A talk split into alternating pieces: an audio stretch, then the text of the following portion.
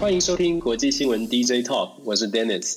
我是九 L。那我们这个节目呢，会分别在旧今夜一杯以及 Dennis 的全球政治笔记上面会跟大家一起露出。所以呢，如果大家对我们这样的新闻有兴趣的话，欢迎你们可以来 Podcast 里面搜寻我们的这个关键字，关键字分别是旧今夜一杯以及 Dennis 全球政治新闻。那我们今天的新闻就开始喽。呃，那我们就开始我们的今天的国际新闻 DJ Talk。那今天是二零二一年五月十三号，呃，我们今天呃是这个星期最后一天的那个 DJ Talk。那大家应该知道，就是说我们的话现在是每个星期的星期二到星期四，我们都会我跟 Dennis 我们都会来把就是呃当天发生的一些国际新闻呢跟大家整理一下，然后跟大家稍微来做一个聊天。OK，那。Dennis，要不要跟大家问声好？好，Hello，Hello，大家晚安。对，欢迎来到我们的国际新闻 DJ Talk。对，就如同九二所说的，我们星期二到星期四晚上，希望透过这个呃 DJ Talk 的时间，跟大家分析一下今日的国际新闻，做一个简单的解析，带大家一起来了解发生什么大事。对，那今天呢，其实，在台湾发生了，嗯，有一件事情还蛮蛮大的。那我想说，在开场之前呢，先跟 Dennis 聊一下，然后也听听看 Dennis 的做法，呃，这个就是大概看法哈。就是说，台湾在呃今天下午的时候呢，发生了，就是因为新达电厂那边有一些呃，算是机械机械问题、机械故障，那造成了就是说全台的大停电。那全台大停电里面，当然就是因为每个停电的那个，大家就是如果看你的那个算是你的那缴费单，你看缴费单上面的话，你大家可以知道说，呃，你的那个就是你电源的这个部分啊，会分成就是 A 从 A 一直到 J 哦，总共有分成好几个等级。那在这整个等级里面呢，当然就是有一些属于民生用电的部分的话，很快的就是被排进的，就是所谓的一个轮流供电的一个方式，因为毕竟呃，在整整个电网的供电上有一些状况跟问题哦。那当然就是后来呢，这个整个大停电之后呢，那个蔡英文总统呢，他曾经他也出来就是跟大家说明，就是致歉哦。因为呢，这蔡英文总统他表示说，呃，今天的那个备载容量呢是呃有百分之十点零一，那电厂发电都很正常，那这不是一个电厂的问题，那今天是完全发生在输配电的问题上面，那这个当中凸显了台湾配电均衡还有电网风险管理的重要性哦。那在这一件事情上面，我必须说我自己个人的感受。那因为我大概在下午的时候呢，我在写稿子，那写一写，因为。大家都知道嘛，现在大家已经都很习很习惯，就是 work from home，然后会在家里办公。那在家里办公的时候呢，我就会在家里写稿子，写到一半就发现我要查资料的时候，我没办法查资料了。那没办法查资料怎么办呢？那我当然就会 check 一下我的那个网络，我就发现哦，OK，我的网络包括那个家里的电全部都就是都没了，都停电了。那停电的时候，当然第一个想法，因为我要稿子要赶快出去啊，那怎么办呢？那当然那时候大，我想大家。第一个想到的应该就是拿你的手机，把你手机拿过来之后呢，那你希望你透过你的手机能够做连线。这个时候问题就来了，我发现我即便是连上手机，那整个网络的那个就是那个 loading 非常非常非常的慢，那慢到一个就是我必须要讲，那是一个很夸张的一个程度。那老实说，就一个像我这样子，我非常依赖就是呃网络资讯的这个人的话，对这样的一个一个。等于说反馈对我来说，我我心头已经有点不安了。那不安的情况之下呢，那我当然我很想要知道说，到底发生什么事？那当然在在呃这个就是呃，应该是说这个停电之前，我想每个人大大部分朋友应该都有收到，就是那个关于那个什么那个呃，就是来自就是紧急通知哦。那那紧急通知，大家就简单的就把就是新达电厂的事情，然后简单就有这个说明。但是我说真的，那时候我真的巴不得我冲到我车上去。Dennis，你知道为什么我想要冲到车上去吗？就有发电是不是？不是，因为我车上才有那个收音机。哦，对，因为因为我你你知道，我现在我忽然发现说。我记得我们小时候有没有？小时候我们不是说台风来的时候，我们要准备一台收音机啊，然后你记得把那个就是三号电池准备好啊，因为万一如果停电的话，你可以还是可以收到讯息，对不对？但是你发现一件事情，手机完完全全就整个被 shut down 了，然后就完完全全你的那个讯号都断掉了，你没有这讯息了。那那种心情，那种心情的恐慌哦，恐慌真的是非常的严重。那非常严重的情况之下，就让我我忽然我就想到了，就是呃，在我之前我翻过了，就是日本自卫队哦，有一个退役的空军呃，不，他不不能叫空军，他叫做呃航空自卫队的，就是呃将呃就是少将。那他叫做将补哈，那将补的这样的一个空军将补呢，他已经退休了。他然后他就讲了，就是说他们自卫队呢曾经在呃，就是推演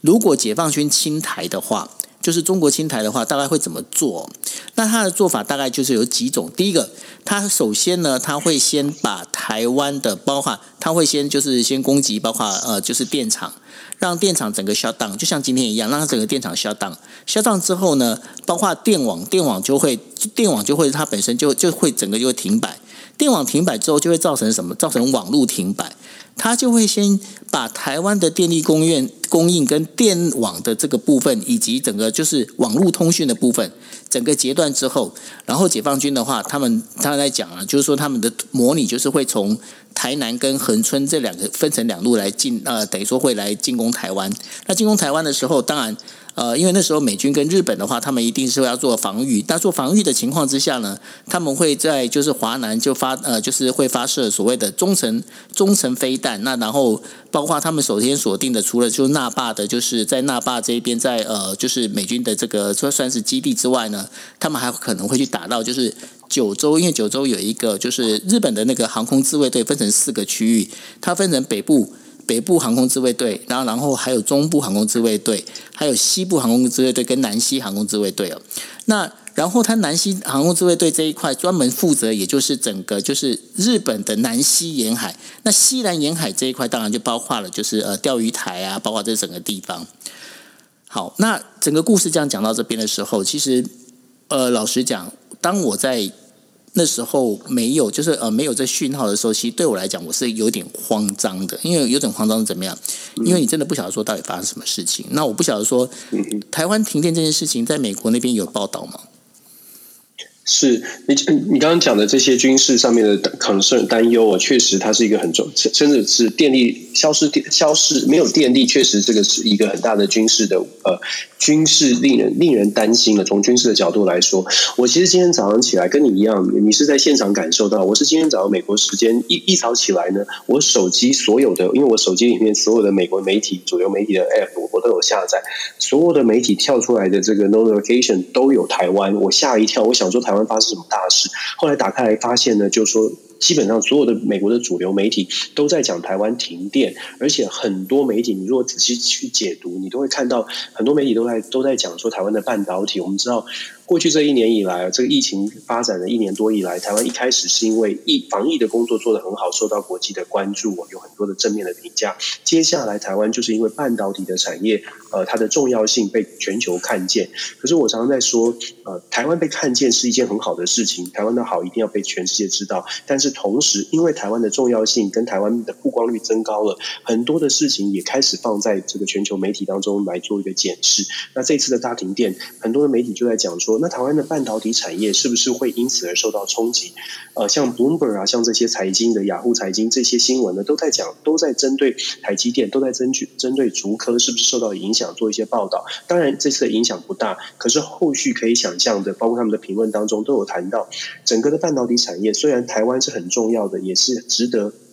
信赖的盟友，可是他们也在担心，包括美国、包括日本也在担心这样的过分依赖。以前只要担心可能台海的危机，台海可能有安全，刚刚九欧你说的这个军事的危机，可是现在如果连电力供应，或者是刚刚刚刚谈到的所谓的电网呢，是不是啊比较脆弱，需要补强？这些问题如果加上加上来之后，我们要去思考的是，台湾的半导体产业现在虽然很重要，可是其他世界各国是不是也开始更加的担心，在整整个的产业供应链上面，呃，喜欢台湾是一回事，可是现实上，他们会不会做二手的准备？他们会不会开始希望供应链可以搬回美国、搬到日本、搬到韩国？我觉得这个是这次的电力事件呢，从美国从外媒来看，我觉得这个值得我们，值得我们真的蛮值得我们继续关注的。所以，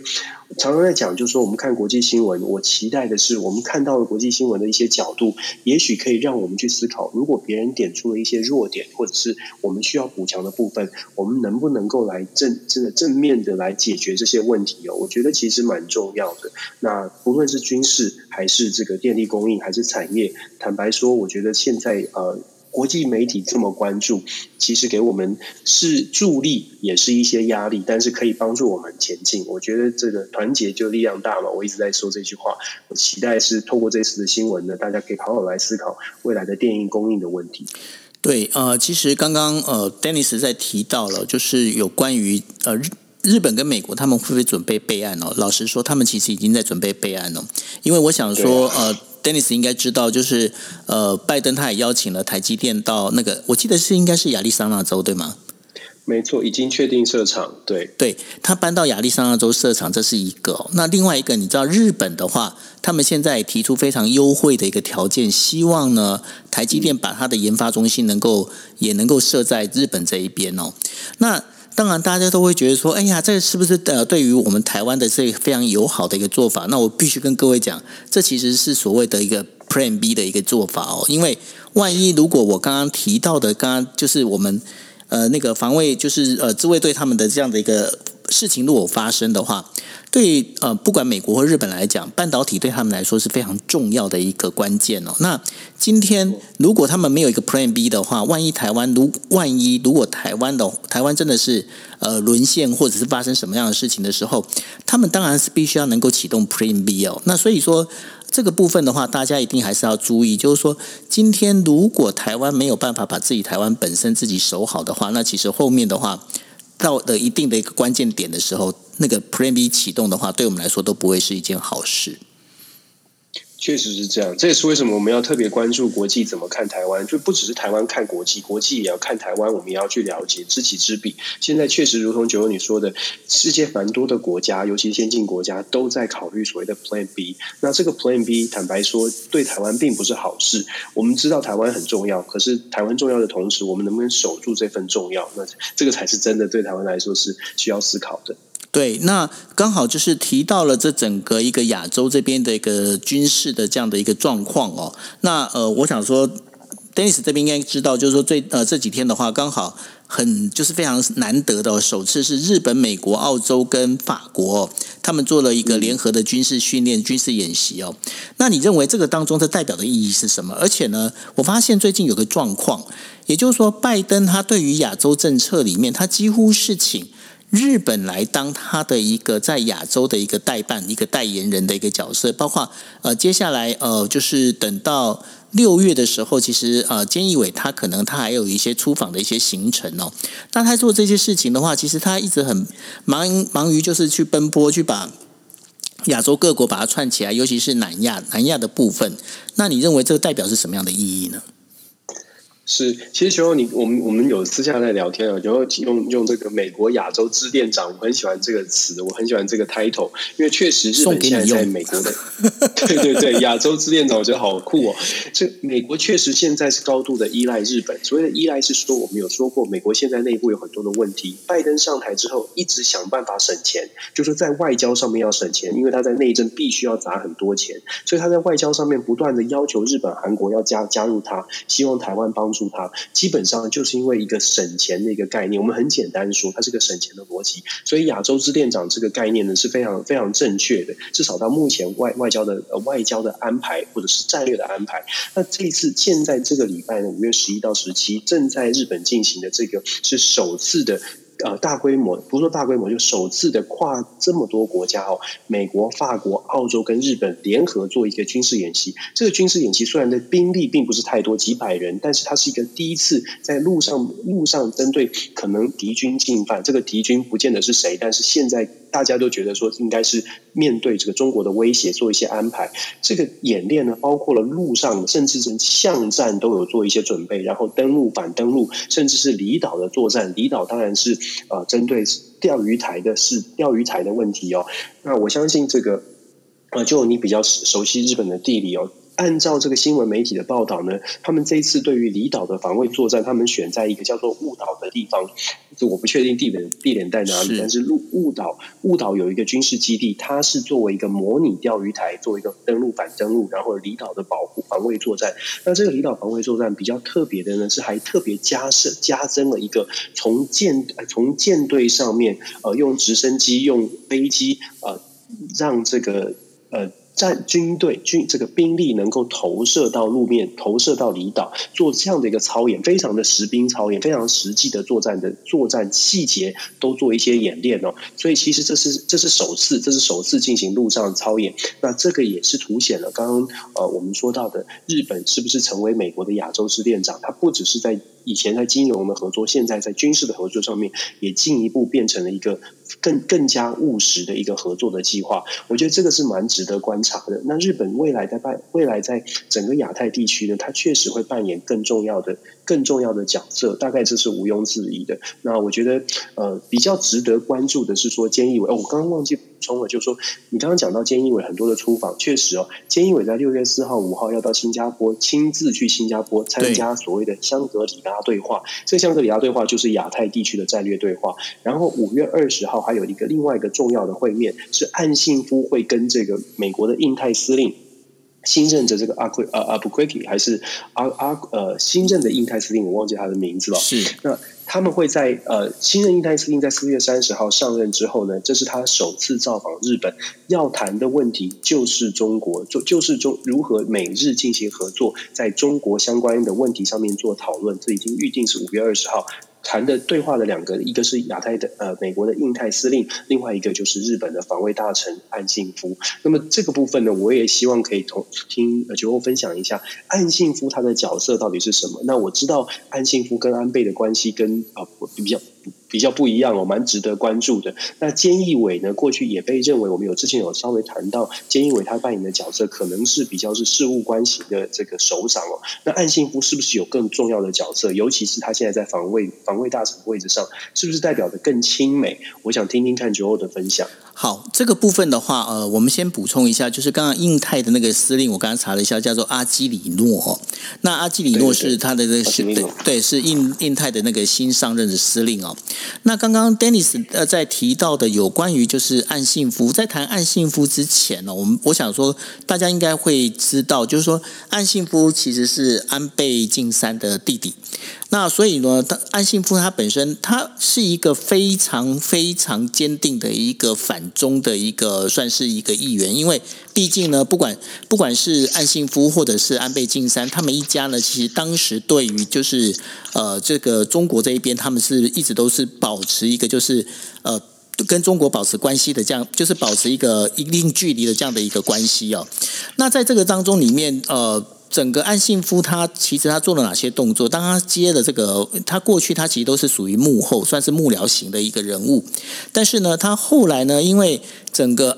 安倍晋三他后来他因为生病下台，呃，因为安呃因为生病之后，然后离开那个首相职位，然后菅义伟上台之后，安信夫被指定为当防卫呃就是防卫省的那个大臣的时候，防卫大臣的时候呢。岸信夫其实完全不讳言他跟台湾的友好关系哦，包括呃之前三一一的时候，蔡英文总统曾经就是用日文写的在 Twitter 上面，就是表示说啊日台友好啊这相关的这些讯息的时候呢，岸信夫他是以一个防卫大臣的身份，然后来表示说谢谢就是蔡英文总统这样的一个就是这样的一个关心哦，然后在整个一个这样的一个状况里面，你就可以知道说岸信夫其实没有在怕就是那个中国它本身的一个反弹哦。但是呢，岸信夫他本身，他对于中国这边，他是这个是，他算是一个非常强强力反中的一个人。但是呢，有人会在问我说，那岸信夫他到底有没有可能当一个首相？我跟各位讲，他不可能当首相，因为岸信夫他本身他就不是一个被培养出来当首相的一个人才，他只是当一个幕僚的一个人才。但是呢，日本在接下来在九月的时候，他必须势必因为。呃，菅义伟他面临的就是说他的任期到期哦，他必须要做改选。那做改选的时候，其实我们就整整，我们就把这个整个局把它摊开来。摊开来之后呢，现在日本的两大政党，一个是呃自由民主党，就自民党；另外一个是立宪民主党。那立宪民主党呢，现在的一个代表叫做枝野信男。啊，那枝野信男他是谁呢？那其实大家可以回想一下，在三一地震的时候，那时候的那个呃，就是兼职人，那时候的那个呃首相叫兼职人。那兼职人的那个官房长官其实就是枝野信男了。那枝野信男在当时其实获得了很大的好评，为什么呢？因为兼职人表现的太过懦弱，尤其在三一的时候，他其实就他做很多的事情，其实被呃日本民众所厌烦了。那所以后来呢，枝野信男他就整个就变成是脱党出来之后，自己另外组党。那在，但是他本身虽然说他有获得一定的民意，但是在现在最近的最新的调查里面，枝野信男的就是民意支持度甚至不敌不不及于菅义伟。菅义伟他现在大家都在讲说，菅义伟他现在的那个民民意啊，这个民调是要往下掉的。但是菅义伟他本身民调其实更胜于就是这个枝野信男，也就是说。今天如果自民党跟呃立宪民主党他们两个要对决的话，其实立宪民主党并没有任何的胜算哦。那这等于说是我们在讲说在野党跟执政党他接下来怎么战的时候，好，那假设说现在执政呃在野党并没有胜算的时候，那我们就来看执政党里面有谁可以出来。那呃，菅义伟他本身可以出来，最主要原因，因为大家都知道菅义伟他本身其实是呃无党无派哦。那不，他是自民党，他是没有派阀。哦，我刚才讲错了，他是没有派阀的哈。那没有派阀，但是呢，他在当时他陪着那个安倍晋三的时候，安倍晋三跑外交，然后呢，菅义伟他本身就是主主管内政，他主管内政。那菅义伟他其实在内政上面，他其实抓的非常的紧。为什么抓的非常紧？他跟一般的那个所谓的一般的官僚不太一样哦。菅义伟很喜欢听民间的声音，也就是说，他经常他经常会去问，就是说他会去找一些包括大学的教授啦，包括媒体人呐，然然后过来就他的那个等于说办公室跟他聊天，就知道说我现在大概生活状况是怎么样，呢发生什么事情。这就是为什么呢？河野太郎跟那个。现在的那个就是数位大臣哦，瓶颈，他之所以能够很快速的，包括废除掉硬件啦，然后整个就是数位化了这些东西，能够跑得很快，也是因为菅义伟本身他其实对内政其实是很擅长的。但是呢，相对之下，菅义伟对于外交的话。他并没有太多的琢磨，他没有办法太多琢磨的情况之下，所以大家可以看到，到目前为止，菅义伟在走的还是属于安倍晋三的路线。那他在做这件事情的时候，当中一个比较大、比较麻烦的是谁呢？就是二阶俊博。那二阶俊博他是谁呢？他现在的身份是叫做自民党干事长。那我们呃在昨天也聊到了，二阶俊博其实日本人都觉得他是一只老狐狸哦。但是怎么样的老狐狸，他很喜欢试风向。那然后呢，他讲的话，其实大家都呃，如果大家常看日剧的话，他们就是跟那个跟那什么，大家如果去看那个呃，哎，那个呃半泽直树第二集的时候，那个干事长非常像，他跟他是非常非常的像，那个基本上就是活脱脱就是二阶俊博的模样哦。那所以对，那所以呢，二阶俊博里面，其实他本身其实在这个跟金钱跟权势这部分的话，其实他呃本身其实都有很多的争议。那另外一点的话，因为二阶俊博他本身是强烈的亲中派，但是亲中派的情情况之下，他跟中国的关系保持的非常好。那所以呢，在日本现在全国的民呃等于说全国的这种等于说民意里面，大部分对于亲中这件事情是把。本身是觉得比较反感的哦，那我不能讲说，呃，日本人他们是全部都不喜欢中国，没有这回事。但是呢，但是必须讲的是，如果拿中国跟台湾来比的话，日本人相对的是更喜欢台湾一点哦。那也就是说，目前二阶俊博他的主张在呃目前是并没有一个市场，所以说甚至呢，呃，在日本有媒体在讲说，很有可能会出现所谓的反尼克森的 shock，就是什么叫尼克森 shock？大家应该知道，就是说。当时就是因为尼克森搞了一个所谓的乒乓外交，然后造成的就是呃美国跟中国的建交，然后跟台湾之间的那个切割哦，那是他们就称为尼克森的 shock。那然后呢，他们说现在未来很可能会有出现所谓的反尼森尼克森的 shock 的一个原因也在这一边。也就是说，现在在日本呢，就是亲中这件事情其实是并不是属于市场主流。那不能属于市市场主流状况之下，二阶俊博影响力还够。那所以呢，菅义伟他的存在是有必要性的。那反过来讲，亲中派这些阵营有谁？现在目前的话，就是麻生派，麻生派是最大的一个麻生太郎哦。大家如果经常看的话，会知道说，那个最敢骂中国，应该就是麻生太郎了哦。那但是呢，麻生太郎底下，麻生他是不可能再出来哦。但他不肯出来的话，麻生派底下的一个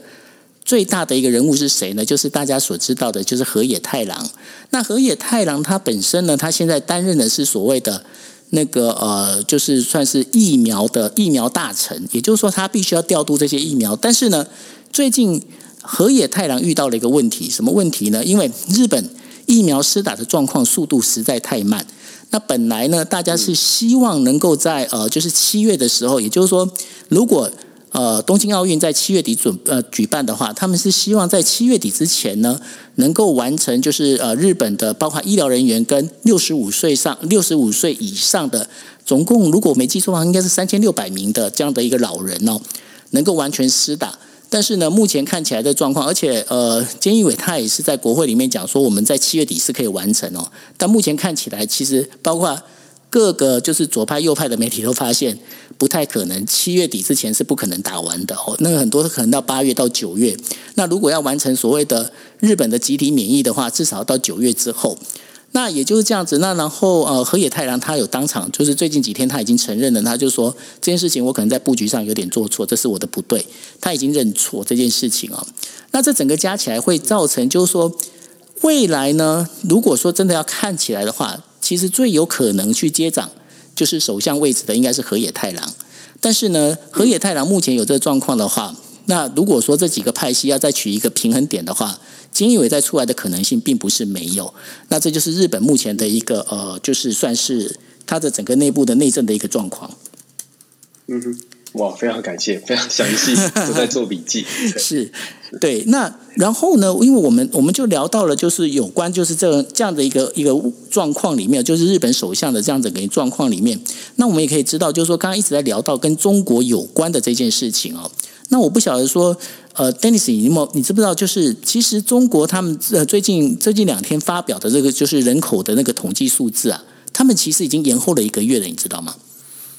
嗯哼，嗯哼，确实，美国媒体有这样报道，而且有针对中国呃人口成长和人口人口普查有做出相关的一些分析报道。是因为呢，中国的它的整个人口的这个就是它发表的时间，应该原本预计应该是在四月中，那。为什么四月中没有发表，一直拖到五月初才发表哦？那当然，这当中有许多的预测，这个包括那时候其实有很多人想说应该是数字不好看，然后它果然公布的时候的确是数字不不是很好看，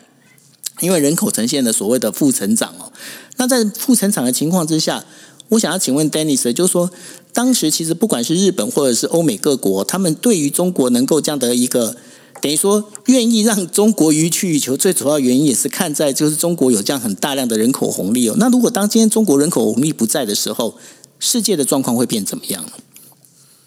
是，其实中国的人口成长，其实呃，对于整个世界是有影响的。虽然我们看待看待它好像是个新闻，但是其实它会产生接下来一些冲击。大概可以从整个几个几个层面来看，就说中国的人口。人口成长趋缓，甚至可能负成长的。目前看起来，中国的人口总总数大概是十四点一亿。根据最新的这个调查，到二零二零年呃二零二零年的十一月为止是十四点一亿哦。它人口趋缓会遇到什么问题呢？第一个就是老化的问题，老化的比例会升高。人口趋缓主要的原因是因为成长，就说生育率不是那么不是像以前这么高哦。那我们都知道，过去中国有所谓的一胎化，当然现在已经逐渐的解封了。那解封之后。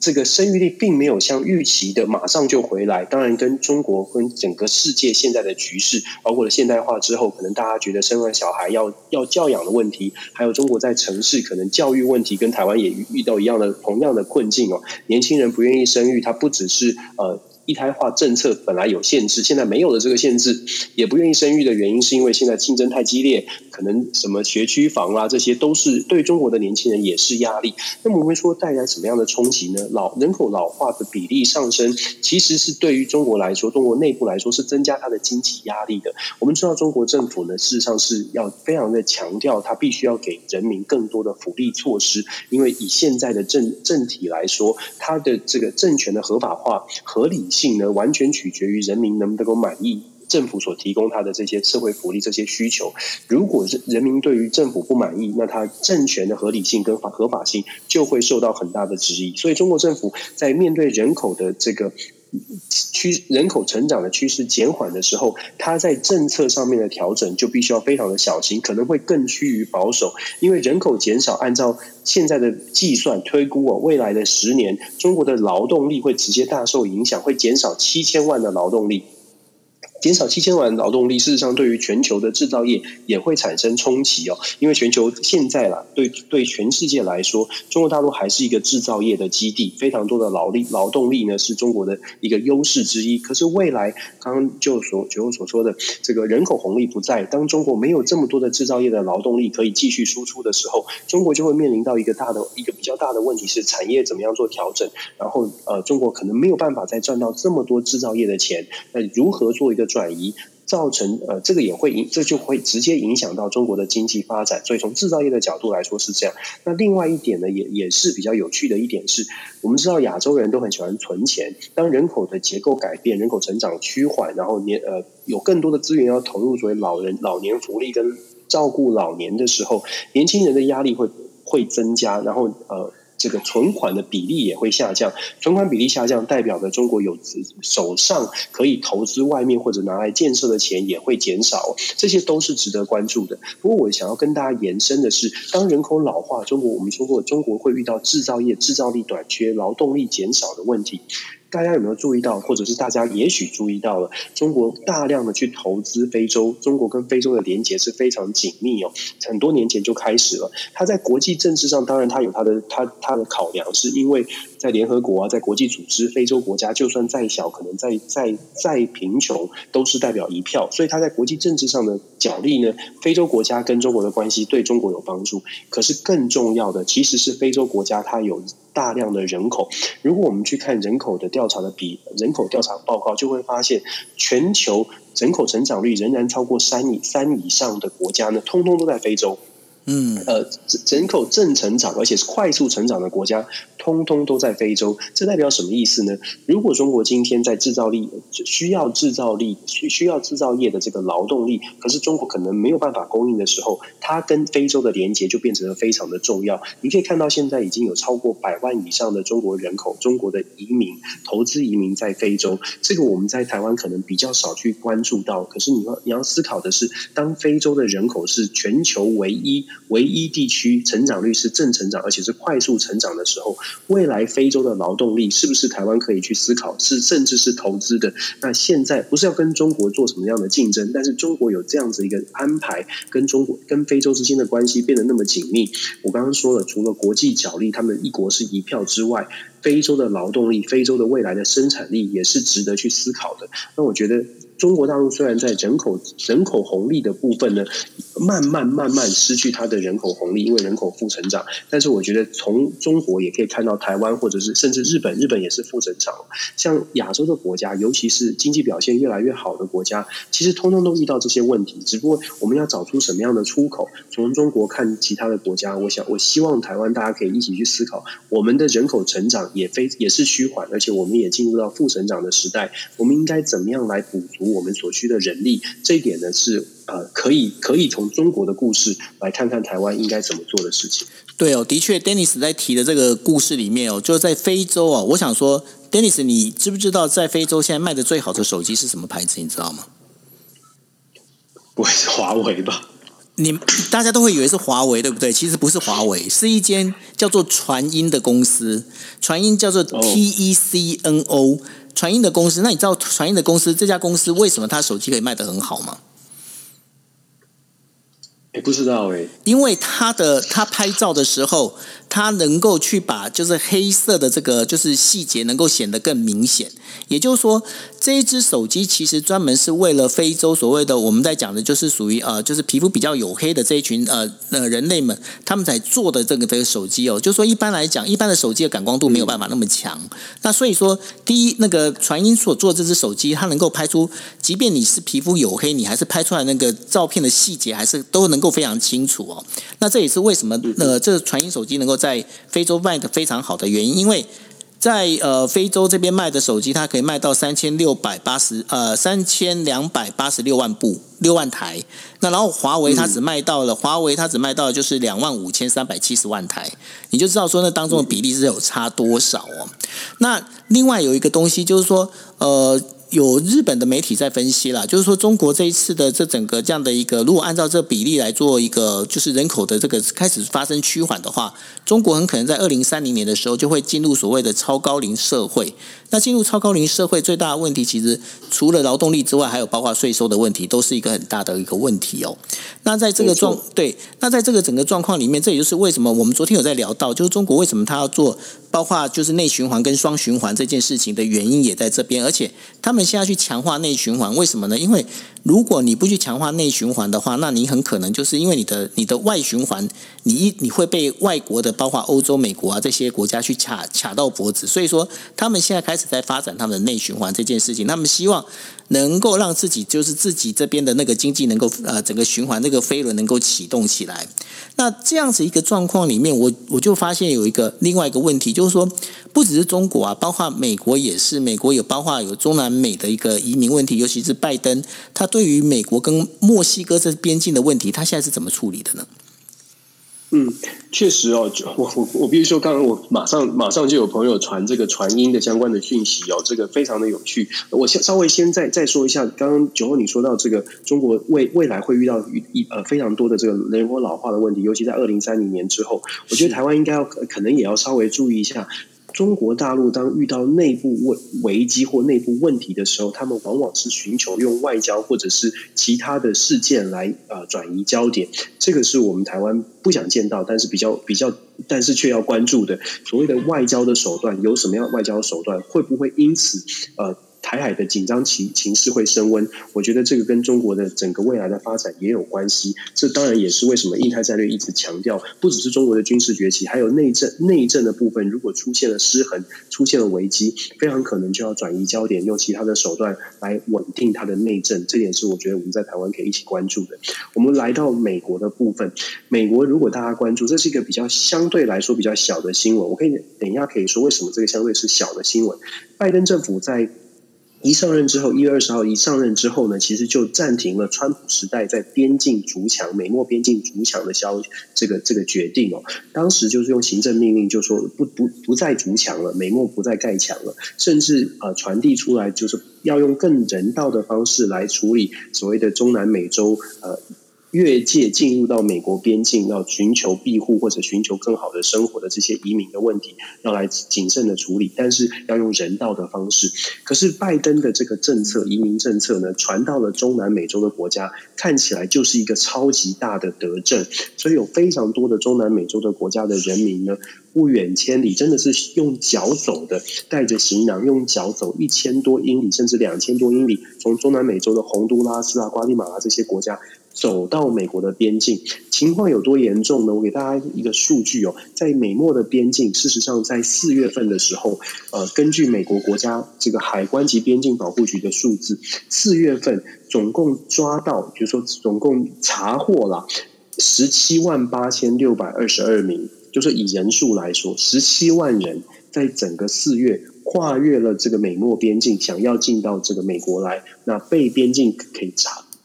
给查获，大家想象十七万人，那是多么可怕的数据数据。其实，在美国的南方，很多的州呢，都在担心说，拜登的这个友好或者是人道主义的立场，事实上是对于这个呃，就是。就是给一个太正向的一个一个一个讯号给中南美的国家。那拜登现在政府传出这个新闻是说，他要把边境的拜川普时期可能还没有完完整的十三点四英里的一段墙把它筑起来。当然，拜登政府的新闻稿发出来是说，这个墙呢是因为当时还没有结束，而且这个墙它还有防洪防水的功能，所以呢要把这十三点四迈把它把它补起来。消化预算。对，像福斯电视台或者是这个这个共和党比较立场比较鲜明的电视台呢，就在强调说，哦，拜登终于见识到了移民的这个危机哦，包括了在德州南方的很多的城市的市长都在公开呼吁说，现在我们遇到了很大的问题，有一个城市叫做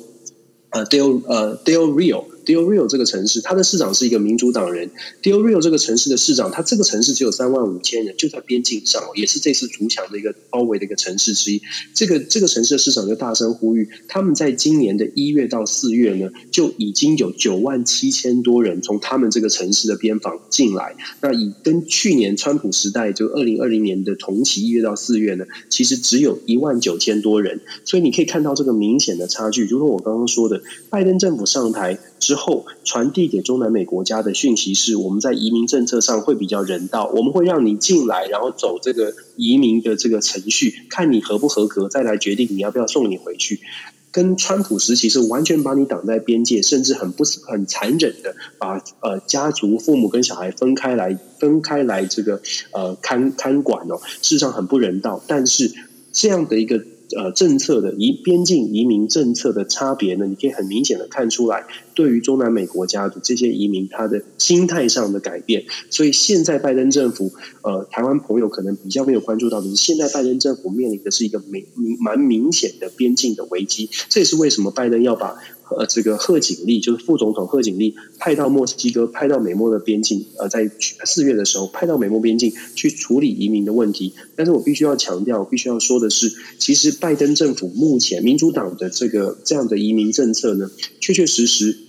会让边境的这些州，尤其是南方各州感到很大的压力，因为大家如果看新闻或者是看看电影，都曾经有形容过美墨边境，其实因为很长，它的地理位置它应该很长，其实很难管制。一台车一个人可能用爬的、用冲的，开车冲进来，其实不好防守。所以当时呢，这个南方各州虽然说呃要强调人人人道人权，可是其实对于川普的政策是支持的，因为。这个这个边境的问题会造成南方的这些城市很多的治安问题，都是都是由这个移民来移民而来哦。所以拜登现在政府确实在移民政策上面需要做一个大幅的调整，否则的话，在南方各州未来，我们不管说是从选举的角度，还是从整个南部的经济跟治安的问题，恐怕都都会是拜登政府的一个很大的隐忧。是，Dennis，那我有一个疑问想请教的，就是说，这跟我们昨天提到了，就是美国贸易代表戴奇啊，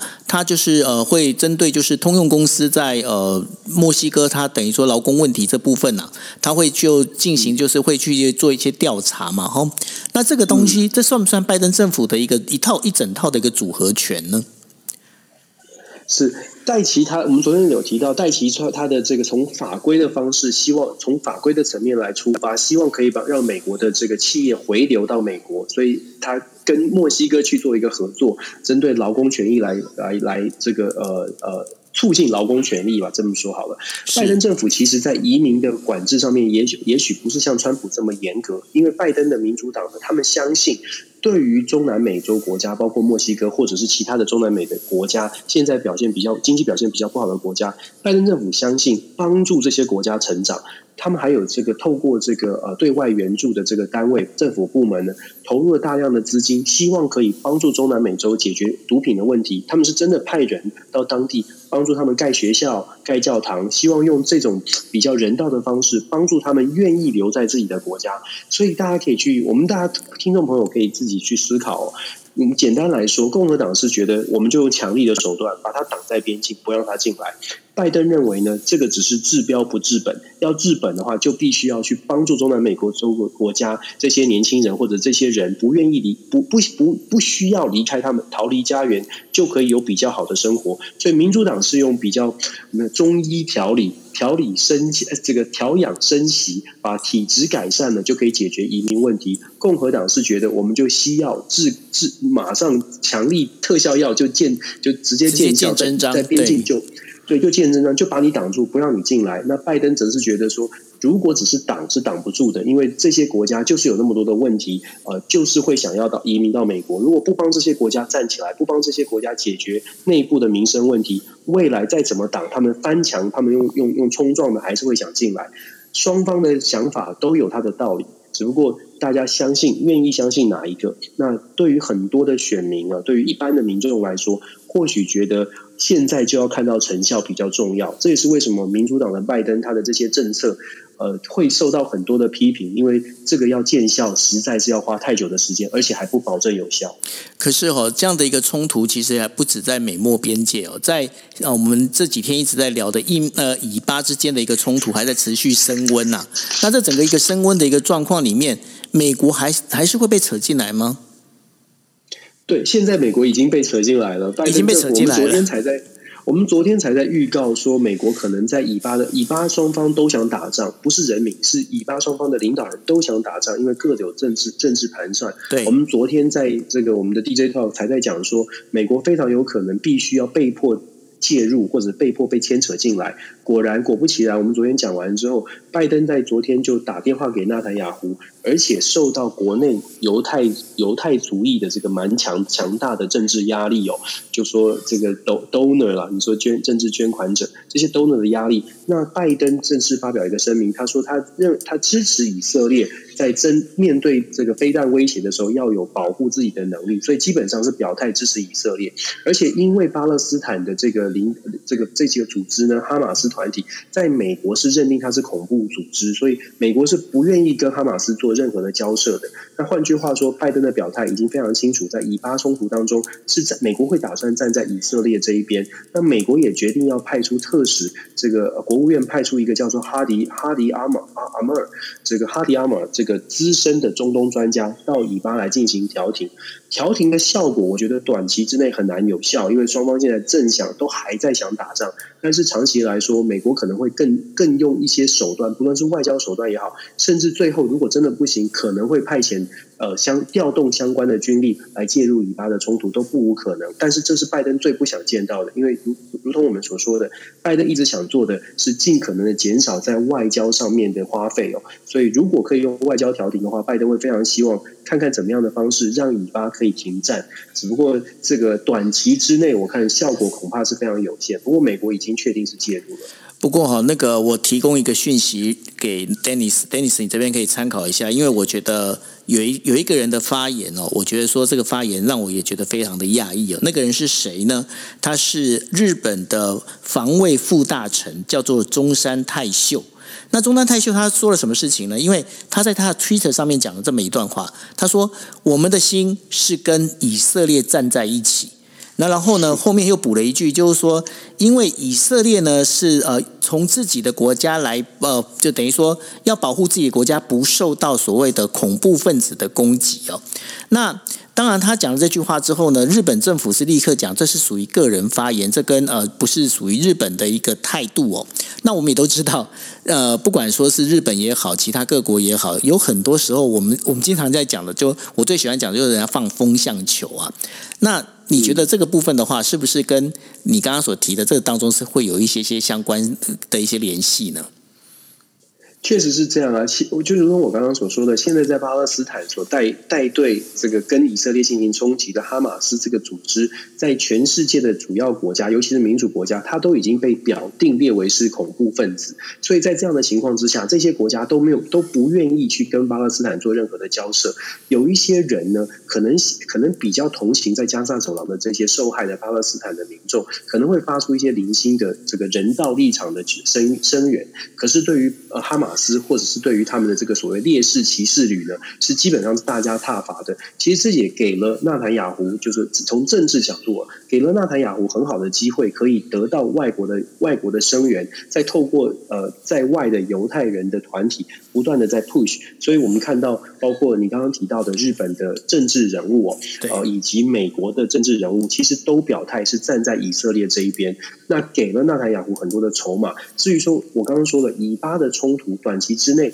很很难解决，是因为呃双方都还想打仗，但是未来呢一定会美国一定必须要投入更多的资源、更多的外交手段也好，甚至是军事手段，一定要把以巴冲突来解决下来。因为巴勒斯坦其实后面虽然它是外恐怖组织，可是巴勒斯坦后面其实牵扯到的是阿拉伯的整个阵营，包括了包括了希腊，包括了阿拉伯的这些呃这些国家，其实是站在啊加萨走廊的这个占领者哈马斯这一边哦，所以后面的角力还蛮。多的，这也是为什么当这个中山，你刚刚说到的中山泰秀，呃，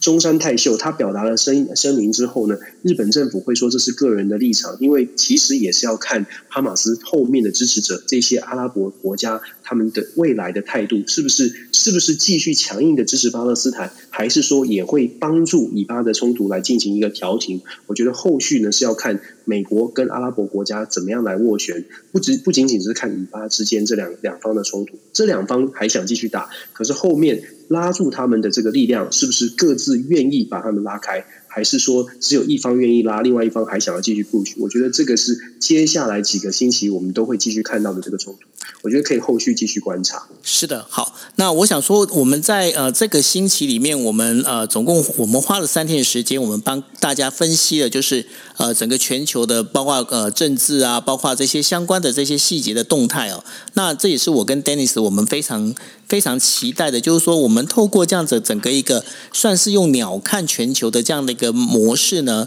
要让大家知道说，其实大家在某一个地方，它所发生的事情，其实牵一发它可以动全身。那这也是我们非常期待我们能够带给大家的一个讯息。当然，大家如果想要在等于说，你们可能就哦听的。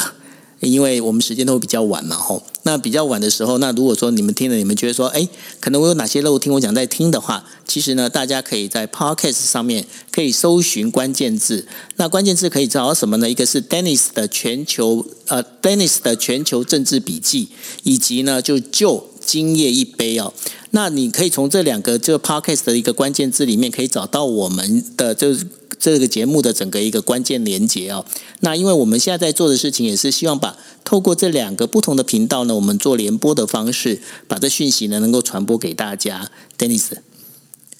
是我们确确实非常希望用比较鸟看、比较客观的方式，没有什么立、没有什么政治立场，传递给大家的是我们的我们对于国际新闻当天国际新闻的一些呃一些解读或者是看法。希望呢，可以是可以等等等等于说是抛砖引玉的，让大家一起来了解整个国际局势可能对台湾有什么样的影响。它也许现在看起来很遥远，但是我们都听过所谓的蝴蝶效应啊，一只小小的蝴蝶拍了拍抖它的翅膀，其实它带来的这个涟漪其实是很大。的这个蝴蝶效应，大家大概已经慢慢可以感受到。我们分享了这么多国际变局、国际新闻，大家有没有？我不知道有没有一种感觉，是拜登的前一百天看起来风平浪静，可是感现在回看回看，有点像是暴风雨前的宁静。现在呢，越来越多的变局等着拜登的政府，或者等着全球一起来面对。某某一个小事情，可能都会激发更大的、更大的冲突。我觉得现在大家应该要做做稳了。除了台湾的疫情要关心。国际上面的变局可能也正在发生一些转变，值得大家一起来关注。呃，我觉得呃，我们期待的事情就是让大把资讯提供给大家，我们用用智慧来一起来面对。是，那所以所以说，希望我们能够在这条船上呢，我们可以一起就度过这些风雨哦。好，那我们这个星期的三天的节目呢，就到这边为止。那我们下个星期一样，星期二的晚上十一点四十五分，我们会跟大家见面。那我们节目就到这边喽，谢谢大家，晚安喽。谢谢大家，晚安。嗯，拜拜，拜拜。